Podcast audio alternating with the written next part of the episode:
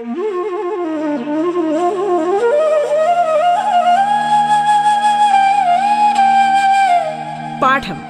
കേട്ടു പഠിക്കാൻ radio കേരളയിലൂടെ.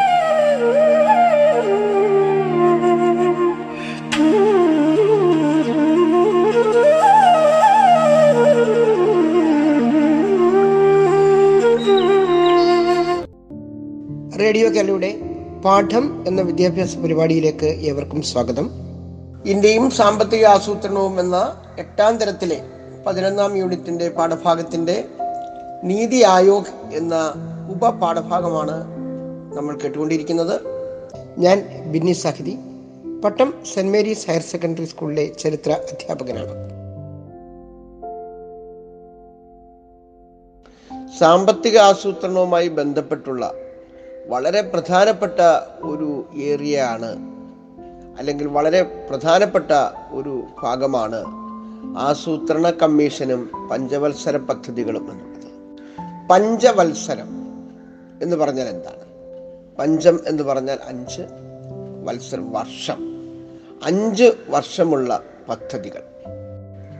Five year plan എന്നാണ് അതിനെ അറിയപ്പെടുന്നത്.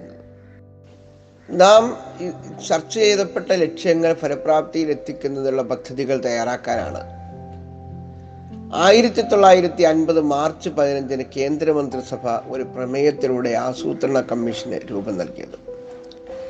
ഞാനിവിടെ സൂചിപ്പിച്ചു നാം ചർച്ച ചെയ്ത പദ്ധതികൾ ലക്ഷ്യത്തിൽ എത്താൻ ഉള്ള നടപടികളുടെ ഭാഗമായിട്ടാണ് ആസൂത്രണ കമ്മീഷൻ നിലവിൽ വന്നത് എന്ന്.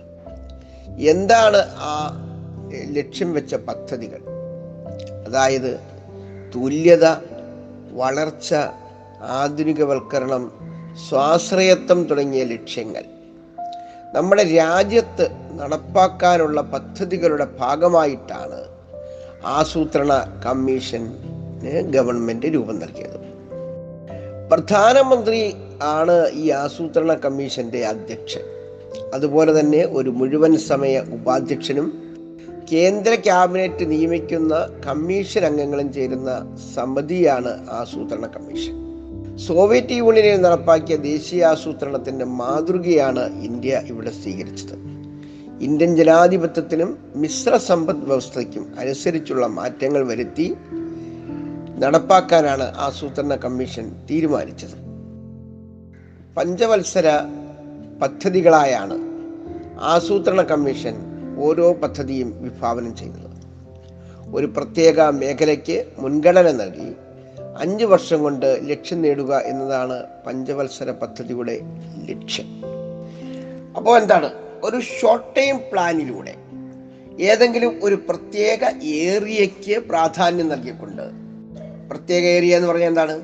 ഒന്നുകിൽ കൃഷിയാകാം അല്ലെങ്കിൽ ജലസേചനമാകാം ആരോഗ്യമാകാം വിദ്യാഭ്യാസമാകാം തൊഴിൽ ശാക്തീകരണമാകാം വ്യവസായമാകാം എന്തുമാകാം. നമ്മുടെ രാജ്യത്തിന്റെ വികസനോത്മകമായ പ്രവർത്തനങ്ങൾക്ക് ഊന്നൽ നൽകിക്കൊണ്ടുള്ള അഞ്ച് വർഷം അതിന്റെ പ്രത്യേകതയുണ്ട്. ഒരു ഗവൺമെന്റിന്റെ ഒരു പീരീഡ് എന്ന് പറയുന്നത് അഞ്ച് വർഷമാണ്. അഞ്ച് വർഷം കൊണ്ട് ആ ലക്ഷ്യത്തിൽ എത്തിച്ചേരുക എന്നുള്ള പദ്ധതിയാണ് എന്നുള്ള രീതിയാണ് ഈ പദ്ധതി കൊണ്ട് പ്രധാനമായും ഉദ്ദേശിച്ചത്. ഇപ്പം ജലസേചനത്തിന് പ്രാധാന്യം നൽകിക്കൊണ്ട് നമ്മുടെ ജവഹർലാൽ നെഹ്റു പറഞ്ഞ വളരെ പ്രധാനപ്പെട്ട ഒരു വാചകമുണ്ട് ഒരു വാക്കുണ്ട്. അണക്കെട്ടുകൾ ഇന്ത്യൻ വികസനത്തിന്റെ മഹാക്ഷേത്രങ്ങളാണ്. ജവഹർലാൽ നെഹ്റു പറഞ്ഞതാണ്. ഫക്രാനങ്കൽ അണക്കെട്ടിന്റെ ഉദ്ഘാടന വേളയിലാണ് ഇന്ത്യയുടെ പ്രധാനമന്ത്രി ജവഹർലാൽ നെഹ്റു ഇങ്ങനെ സൂചിപ്പിച്ചത്. ഒന്നാം പഞ്ചവത്സര പദ്ധതിക്കാലത്ത് അനുബന്ധ അടിസ്ഥാന മേഖലയുടെ വികസനത്തിനായി ഇന്ത്യയിൽ വൻകിട ജലസേചന പദ്ധതികൾ സ്ഥാപിക്കുകയുണ്ടായി. ഫക്രാനങ്കൽ അണക്കെട്ടിന്റെ ഉദ്ഘാടന ചടങ്ങിലെ നെഹ്റുവിന്റെ വാക്കുകൾ വൻകിട ജലസേചന പദ്ധതികൾക്ക് ഇന്ത്യയുടെ വികസനത്തിൽ എത്രത്തോളം പ്രാധാന്യമുണ്ട് എന്ന് സൂചിപ്പിക്കുന്നതാണ്. ആയിരത്തി തൊള്ളായിരത്തി അൻപത്തി ഒന്ന് അൻപത്തി ആറ് കാലഘട്ടം. ഒന്നാം പഞ്ചവത്സര പദ്ധതി കാലത്ത് ഇന്ത്യ മുന്നോട്ട് വെച്ച ഏറ്റവും പ്രധാനപ്പെട്ട മേഖല കാർഷിക രംഗമായിരുന്നു. ഈ കാർഷിക മേഖല വികസിക്കണമെങ്കിൽ ജലസേചനം അത്യാവശ്യമാണ്. അങ്ങനെയാണ് ഫക്രാനങ്കൽ പദ്ധതി രൂപീകരിക്കുന്നത്. അൻപത്തി ആറ് അറുപത്തൊന്ന് രണ്ടാം പദ്ധതിക്കാലം. വ്യവസായ മേഖലയ്ക്കും അറുപത്തൊന്ന് അറുപത്തിയൊന്നിലെ മൂന്നാം പദ്ധതിക്കാലം ഭക്ഷ്യ സ്വയം പര്യാപ്തതയ്ക്കുമാണ് നാം ഊന്നൽ നൽകിയത്. അപ്പോൾ ഞാനിവിടെ ആദ്യമേ സൂചിപ്പിക്കുകയുണ്ടായി. ഏതെങ്കിലും ചില മേഖലകൾക്ക് പ്രാധാന്യം നൽകിക്കൊണ്ടാണ് പഞ്ചവത്സര പദ്ധതികൾ രൂപം നൽകുന്നത്. ഇവിടെ ഒന്നാം പദ്ധതി ജലസേചനത്തിന് അല്ല ഒന്നാം പദ്ധതി കാർഷിക മേഖലയ്ക്ക് അതുമായി അനുബന്ധ മേഖലകൾ. രണ്ടാം പദ്ധതി എന്ന് പറയുന്നത് അമ്പത്തി ആറ് അറുപത്തൊന്നാണ്. അന്നേരം വ്യവസായ മേഖലയ്ക്ക്. മൂന്നാം പദ്ധതി അറുപത്തൊന്ന് അറുപത്തി ആറാണ് അപ്പോൾ ഭക്ഷ്യ സ്വയം പര്യാപ്ത മേഖലയ്ക്ക്. ഇവിടെ ഒരു ഒരു ചോദ്യമുണ്ട്. വിവിധ പഞ്ചവത്സര പദ്ധതി കാലത്ത് ഇന്ത്യയിൽ ആരംഭിച്ച വൻകിട പദ്ധതികളുടെ ചിത്രങ്ങൾ ശേഖരിച്ച ഒരു ആൽബം ഉണ്ടാക്കുക. മറ്റൊരു ചോദ്യം ഉള്ളത് അമ്പത്തി ഒന്ന് മുതൽ രണ്ടായിരത്തി ഇരുപത്തി ഒന്ന് വരെയുള്ള കാലഘട്ടത്തിൽ നമ്മുടെ ഫൈവ് ഇയർ പ്ലാൻ അല്ലെങ്കിൽ പഞ്ചവത്സര പദ്ധതി കാലം നടപ്പാക്കിയ മേഖലകൾ കണ്ടെത്തി പട്ടികപ്പെടുത്തുക. ഈ രണ്ട് കാര്യങ്ങളാണ് ഇവിടെ പ്രത്യേകമായിട്ട് സൂചിപ്പിക്കാൻ ഉള്ളത്. എന്നാൽ ഇവിടെ എടുത്തു പറയപ്പെടേണ്ട മറ്റൊരു വസ്തുത. ആയിരത്തി തൊള്ളായിരത്തി അൻപത്തി ഒന്ന് മുതൽ അറുപത്തി ഒന്ന് വരെയുള്ള കാലഘട്ടം. രണ്ട് പദ്ധതിക്കാലമാണ് ഈ രണ്ട് പദ്ധതിക്കാലത്തും പൂർണമായി നമ്മുടെ ലക്ഷ്യം പൂർത്തീകരിക്കാൻ കഴിഞ്ഞില്ല. അതായത് നമ്മൾ കാർഷിക മേഖലയ്ക്ക് പ്രാധാന്യം നൽകി ഭക്ഷ്യ സുരക്ഷയ്ക്ക് പ്രാധാന്യം നൽകി. ഇന്ത്യയുടെ ഭക്ഷ്യ ദൗർലഭ്യം പരിഹരിക്കാൻ നമുക്ക് സാധിച്ചില്ല. കാർഷിക മേഖലയുടെ പുരോഗതിക്കും ഭക്ഷ്യ സ്വയം പര്യാപ്തതയും ലക്ഷ്യമിട്ടുകൊണ്ട് ഒരു മാറ്റത്തിന് വേണ്ടിയാണ് നമ്മൾ തുടക്കം കുറിച്ചു. അറുപത് മുതൽ എഴുപത് വരെയുള്ള പത്ത് വർഷം. ഒന്നാം ഘട്ടത്തിലും ആയിരത്തി തൊള്ളായിരത്തി എഴുപത് മുതൽ എൺപത് വരെയുള്ള രണ്ടാം ഘട്ടത്തിലുമായി നടന്ന കാർഷിക രംഗത്തെ മാറ്റം ഹരിത വിപ്ലവം എന്ന പേരിലാണ് അറിയപ്പെടുന്നത്. ഹരിത വിപ്ലവം ഗ്രീൻ റവല്യൂഷൻ എന്ന പേരിൽ അറിയപ്പെടുന്നു. അപ്പോൾ ആയിരത്തി തൊള്ളായിരത്തി അൻപത്തൊന്ന് മുതൽ എഴുപത് വരെയുള്ള കാലഘട്ടത്തിൽ ഇന്ത്യയിൽ സമഗ്രമായ മാറ്റം അല്ലെങ്കിൽ ഒരു പ്രവർത്തനം കാർഷിക മേഖലയ്ക്ക് വേണ്ടി നടപ്പാക്കി. ഈ മാറ്റത്തെയാണ് ഹരിത വിപ്ലവം എന്ന പേരിൽ അറിയപ്പെടുന്നത്. അപ്പോൾ ഇവിടെ ചോദ്യം ഹരിത വിപ്ലവം എന്നാൽ എന്ത്? ഹരിത വിപ്ലവത്തിന്റെ കാലഘട്ടം എന്താണ്? അതിന്റെ പ്രാധാന്യം എന്താണ്? മൂന്ന് ചോദ്യങ്ങൾക്ക് ഒരേ ഏരിയയിൽ നിന്നുള്ള ഉത്തരമാണ് നമുക്ക് നൽകേണ്ടത്. അടുത്ത അതിന് പ്രധാനപ്പെട്ട ഒരു ലക്ഷ്യമുണ്ടായിരുന്നു. ഹരിത വിപ്ലവത്തിന് കൃത്യമായ ഒരു അജണ്ട ഉണ്ടായിരുന്നു. എന്തായിരുന്നു അജണ്ട? എന്തായിരുന്നു ആ ലക്ഷ്യം? അത്യുൽപാദന ശേഷിയുള്ള വിത്തിനങ്ങൾ ജലസേചന സൗകര്യങ്ങൾ രാസവളം കീടനാശിനികൾ കുറഞ്ഞ പലിശയിനത്തിൽ സാമ്പത്തിക സഹായം എന്നിവ ഉപയോഗപ്പെടുത്തിക്കൊണ്ട് കാർഷിക ഉൽപാദനത്തിൽ വരുത്തിയ ഗണ്യമായ പുരോഗതിക്കാണ് ഹരിത വിപ്ലവം എന്ന് പറയുന്നത്. അല്ലെങ്കിൽ ഹരിത വിപ്ലവത്തിന്റെ പ്രധാനപ്പെട്ട ലക്ഷ്യം അതായിരുന്നു. സമഗ്രമായ ഒരു കാർഷിക മേഖലയുടെ മുന്നേറ്റം തന്നെ രാജ്യത്ത് സൃഷ്ടിക്കുക എന്നുള്ളത് തന്നെയായിരുന്നു ഹരിത വിപ്ലവത്തിന്റെ ലക്ഷ്യം ലക്ഷ്യവും ഉദ്ദേശവും. എന്തൊക്കെയാണ്? അത്യുൽപാദന ശേഷിയുള്ള വിത്തിനങ്ങൾ ജലസേചന സൗകര്യങ്ങൾ രാസവളം കീടനാശിനികൾ കുറഞ്ഞ പലിശ നിരക്കിൽ സാമ്പത്തിക സഹായം എന്നിവ ഉപയോഗപ്പെടുത്തിക്കൊണ്ട് കാർഷിക ഉൽപാദനത്തിൽ വരുത്തിയ ഗണ്യമായ പുരോഗതിയാണ് ഇതിലൂടെ ഭക്ഷ്യ ഇതിലൂടെ ഭക്ഷ്യധാന്യങ്ങളുടെ കാര്യത്തിൽ പ്രത്യേകിച്ച് നെല്ല് ഗോതമ്പ് എന്നിവയുടെ ഉൽപാദനത്തിൽ സ്വയം പര്യാപ്തത കൈവരിക്കുവാനും വിദേശ ആശ്രയത്വം ഇല്ലാതാക്കാനും നമുക്ക് സാധിച്ചു. ഹരിത വിപ്ലവം പോലെ സമാന രീതിയിൽ പാലും പാലുൽപ്പന്നങ്ങളുടെ വർധനവും ലക്ഷ്യമിട്ട് നടപ്പാക്കിയ ധവള വിപ്ലവവും ഇന്ത്യയിൽ വൻ വിജയം നേടി. അപ്പൊ അതിന്റെ ഒരു ഭാഗമായിട്ടാണ് നമ്മുടെ അമുൽ എന്ന് പറയുന്ന ഒരു ബ്രാൻഡ് തന്നെ രൂപം കൊണ്ടു നമ്മുടെ മലയാളിയായ വി കുര്യനാണ് അതിന് നേതൃത്വം നൽകിയത്. അതിന്റെ ചുവട് പിടിച്ചുകൊണ്ടാണ് കേരളത്തിൽ മിൽമ എന്ന് പറയുന്ന കോപ്പറേറ്റീവ് സെക്ടർ രൂപം കൊണ്ട് വന്നത്. അപ്പോൾ പാലിന്റെ കാര്യത്തിലും വലിയ മാറ്റം ഉണ്ടാക്കിയെടുക്കാൻ സാധിച്ചു. ഈ പദ്ധതിയാണ് ധവള വിപ്ലവം എന്ന പേരിൽ അറിയുക മത്സ്യോൽപ്പന്ന മേഖലയുടെ പുരോഗതി ലക്ഷ്യമിട്ട് നീല വിപ്ലവവും ഇന്ത്യയിൽ നടപ്പാക്കി. മത്സ്യോൽപാദന മേഖലയുടെ പുരോഗതി ലക്ഷ്യമിട്ട് നീല വിപ്ലവവും ഇന്ത്യയിൽ നടപ്പാക്കി. മത്സ്യോൽപാദന മേഖല എന്ന് പറയുമ്പോൾ അത് എന്താണ്? കടൽ ആണ് നമ്മളുടെ ബ്ലൂ എക്കണോമി. കടലിന് നൽകുന്ന ഒരു സ്ഥാപിതമായ ഒരു നിറമാണ് നീല. ബ്ലൂ വിപ്ലവം നമുക്ക് നടപ്പാക്കാൻ സാധിച്ചു. ഇപ്പോൾ ഞാനിവിടെ നേരത്തെ തന്നെ ഒരു ഒരു പിന്നെ നമ്മുടെ പഞ്ചവത്സര പദ്ധതികൾ അതിന് വർഷം അല്ലെങ്കിൽ അതിന് മേഖല ലക്ഷ്യം വെച്ച് ഒരു പട്ടികപ്പെടുത്തണമെന്ന് പറയുണ്ടായല്ലോ അപ്പോൾ അത് ഒന്ന് ഒന്ന് ഇവിടെ ഒന്ന് സൂചിപ്പിച്ചു പോകാം. നിങ്ങൾ പിന്നെ കൃത്യമായി അത് രേഖപ്പെടുത്തുകയും ഓരോ വർഷവും അതിന്റെ ലക്ഷ്യവും പ്രത്യേകമായി ഒന്ന് നോട്ട് ചെയ്യുകയും വേണം. ഒന്നാം പദ്ധതി ആയിരത്തി തൊള്ളായിരത്തി അൻപത്തി ഒന്ന് അൻപത്തി ആറിലായിരുന്നു കാർഷിക മേഖലയായിരുന്നു നമ്മുടെ പ്രധാനപ്പെട്ട വികസന രംഗം. രണ്ടാം പദ്ധതി അമ്പത്തി ആറ് മുതൽ അറുപത്തി ഒന്ന് വരെയാണ് അത് വ്യവസായ വിപ്ലവമാണ് അല്ലെങ്കിൽ വ്യവസായ വികസനമാണ് നമ്മൾ മുന്നോട്ട് വെച്ചത്. മൂന്നാം പദ്ധതി അറുപത്തൊന്ന് അറുപത്തി ആറാണ് ഭക്ഷ്യ സ്വയം പര്യാപ്തതയായിരുന്നു നമ്മുടെ ലക്ഷ്യം. അതോടൊപ്പം തന്നെ സമ്പദ്ഘടനയുടെ സ്വയം പര്യാപ്തതയും നമ്മൾ ലക്ഷ്യം വെച്ചു.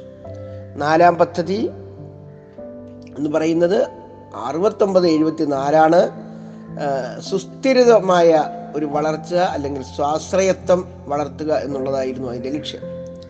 അഞ്ചാം പദ്ധതിയിലാണ് ദാരിദ്ര്യ നിർമ്മാർജനം ഒരു ലക്ഷ്യമായി എടുത്തത് എഴുപത്തിനാല് എഴുപത്തി ഒമ്പത് ആറാം പദ്ധതിയിൽ കാർഷിക വ്യവസായ മേഖലകളുടെ അടിസ്ഥാന സൗകര്യങ്ങൾ മെച്ചപ്പെടുത്തുക എന്നുള്ളതായിരുന്നു.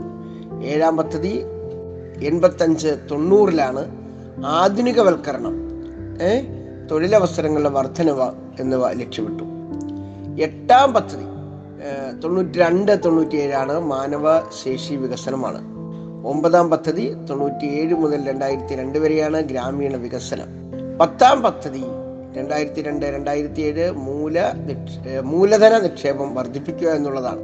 പതിനൊന്നാം പദ്ധതി രണ്ടായിരത്തി ഏഴ് രണ്ടായിരത്തി പന്ത്രണ്ടാണ് മുഴുവൻ ജനവിഭാഗങ്ങളുടെയും സമഗ്ര വികസനമാണ്. പന്ത്രണ്ടാം പഞ്ചവത്സര പദ്ധതി രണ്ടായിരത്തി പന്ത്രണ്ട് മുതൽ രണ്ടായിരത്തി പതിനേഴ് വരെയാണ് സുസ്ഥിര വികസനമാണ്. ഇപ്പോൾ പതിമൂന്നാം പദ്ധതിയാണ് നടന്നുകൊണ്ട് ഇരിക്കുന്നത്. അപ്പോൾ നമുക്കിവിടെ ഉള്ള അസൈൻമെന്റ് ഞാൻ നേരത്തെ സൂചിപ്പിച്ചു. അമ്പതിൽ ആസൂത്രണ കമ്മീഷൻ പ്രവർത്തനം ആരംഭിക്കുമ്പോൾ രൂപം കൊണ്ട ലക്ഷ്യങ്ങളും അവയുടെ ഫലപ്രാപ്തിയും എന്ന വിഷയത്തെ അധികരിച്ച് ഒരു കുറിപ്പ് തയ്യാറാക്കുക. നമുക്ക് പിന്നെ ക്ലാസ് ക്ലാസ് അടിസ്ഥാനത്തിലൊരു സെമിനാറും പിന്നീട് നടത്തേണ്ടതുണ്ട്. വളരെ കൃത്യമായ ഒരു കുറിപ്പാണ് നമുക്കിവിടെ ആവശ്യമുള്ളത്.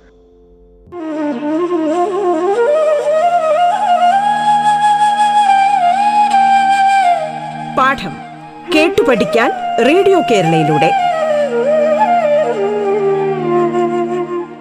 പാഠത്തിൽ ഇനി ഇടവേള.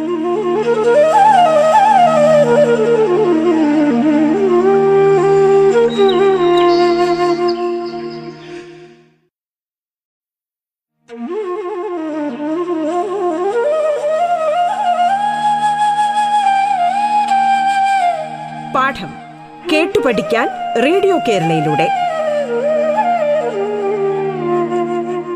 തുടർന്ന് കേൾക്കാം പാഠം.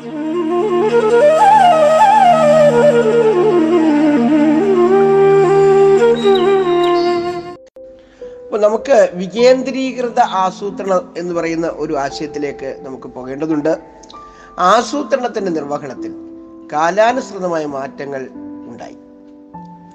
വികേന്ദ്രീകരണം എന്ന് പറയുന്ന ഒരു ഒരു ഒരു മാറ്റമാണ് ഈ കാലഘട്ടത്തിൽ ഉണ്ടായത് വികേന്ദ്രീകരണം. വെച്ചാൽ താഴേ താഴേ തട്ടിലേക്ക് വികസനത്തെ എത്തിക്കുക എന്നുള്ളതാണ് വികേന്ദ്രീകൃത പ്രവർത്തനത്തിന്റെ പ്രധാനപ്പെട്ട ലക്ഷ്യം.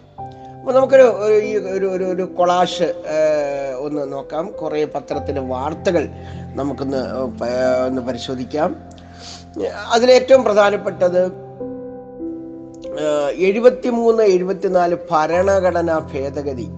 അതുപോലെ തന്നെ പ്രാദേശിക വികസനം ഗ്രാമങ്ങളിലൂടെ അല്ലെങ്കിൽ ഗ്രാമസഭകളിലൂടെ ത്രിതല പഞ്ചായത്ത് സംവിധാനം നിലവിൽ വന്നു. പഞ്ചായത്തി രാജ് ആക്ട് പാർലമെന്റ് പാസാക്കി തുടങ്ങിയ വാർത്താ ശകലങ്ങൾ നിങ്ങൾ പലപ്പോഴും ശ്രദ്ധിക്കപ്പെട്ടിട്ടുണ്ട്. ഇതിന്റെ അടിസ്ഥാനത്തിൽ എന്തെല്ലാം കാര്യങ്ങളാണ് നമുക്ക് മനസ്സിലാക്കാൻ കഴിയുക?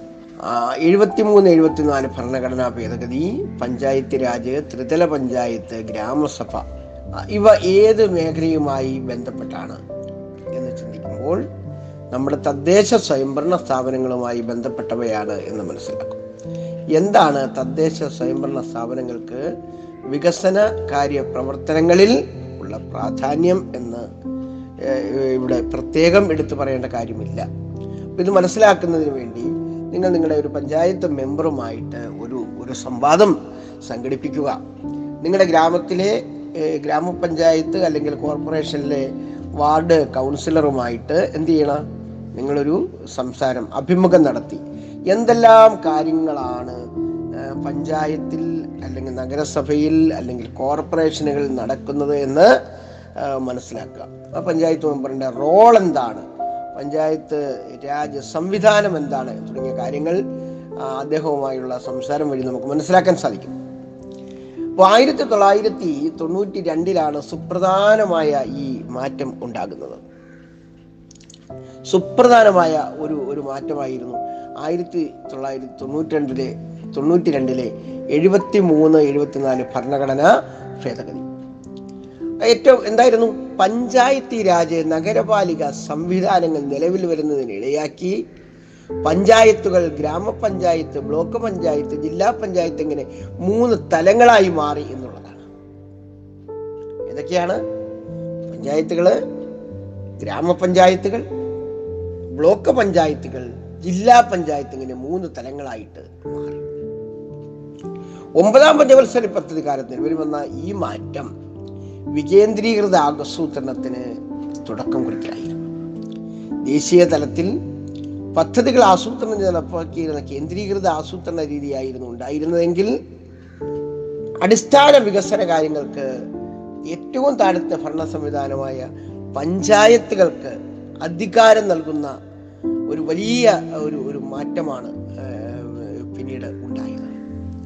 വികേന്ദ്രീകൃത ആസൂത്രണത്തിലൂടെ അതി അധികാരവും സാമ്പത്തിക വിഭവങ്ങളും പ്രാദേശിക വികസനത്തിന് വിനിയോഗിക്കാൻ ത്രിതല പഞ്ചായത്തുകൾക്കും നഗരസഭകൾക്കും അധികാരം നൽകുന്നതാണ് ഈ മാറ്റം എന്നുള്ളതാണ് ഇവിടെ എടുത്തു പറയേണ്ട വസ്തുത.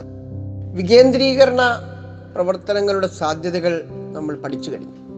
ഈ മേഖലയിലുള്ള പുതിയ ചുവടുവെപ്പുകൾ എന്തെല്ലാമാണ് എന്നതാണ് നമ്മൾ ഇന്ന് ചർച്ച ചെയ്യപ്പെടാൻ പോകുന്ന പ്രധാനപ്പെട്ട ആശയം. അപ്പം ആയിരത്തി തൊള്ളായിരത്തി അൻപത്തി ഒന്നിൽ ആരംഭിച്ച് രണ്ടായിരത്തി പതിനാല് ഡിസംബർ മുപ്പത്തി ഒന്ന് വരെ ഉണ്ടായിരുന്ന പ്ലാനിംഗ് കമ്മീഷന്റെ പ്രവർത്തനം അവസാനിപ്പിച്ച് രണ്ടായിരത്തി പതിനഞ്ച് ജനുവരി ഒന്ന് മുതൽ പുതിയ ഒരു സംവിധാനം നിലവിൽ വന്നു. അതാണ് നീതി ആയോഗ്. പ്ലാനിംഗ് കമ്മീഷന്റെ പുതിയ പേരാണ് നീതി ആയോഗ്. എന്താ നീതി ആയോഗിന്റെ full form? National institution for transforming India N I T I Aayog. National institution for transforming India എന്നതാണ് നീതി എന്ന വാക്കുകൊണ്ട് ഉദ്ദേശിക്കുന്നത്. രണ്ടായിരത്തി പതിനഞ്ച് ജനുവരി ഒന്നിനാണ് നീതി ആയോഗ് നിലവിൽ വന്നത്. ഇതിന്റെ ഘടന ഇപ്രകാരമാണ്.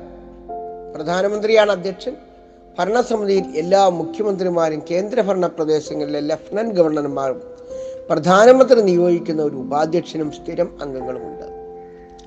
രണ്ട് പാർട്ട് ടൈം അംഗങ്ങളും നാല് അനൗദ്യോഗിക അംഗങ്ങളും ചീഫ് എക്സിക്യൂട്ടീവ് ഓഫീസറും ഇതിൽ ഉൾപ്പെടും. പ്രധാന സർവകലാശാലകളിലും ഗവേഷണ സ്ഥാപനങ്ങളിലും ഉള്ളവരെയാണ് താൽക്കാലിക അംഗങ്ങൾ ആക്കുക. പ്രധാനമന്ത്രി നിയോഗിക്കുന്ന നാല് കേന്ദ്രമന്ത്രിമാർ ഔദ്യോഗിക അനദ്യോഗിക അംഗങ്ങളായി പ്രവർത്തിക്കും. ചീഫ് എക്സിക്യൂട്ടീവ് ഓഫീസറെ പ്രധാനമന്ത്രി നിയമിക്കും. ഇതാണ് നീതി ആയോഗിന്റെ ഒരു പ്രവർത്തന ഘടന.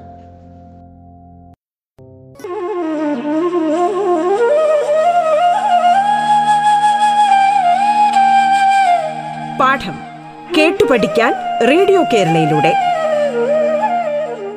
പാഠത്തിന്റെ ഇന്നത്തെ അധ്യായം പൂർണമാകുന്നു. ഇനി അടുത്ത ദിവസം കേൾക്കാം. നമസ്കാരം.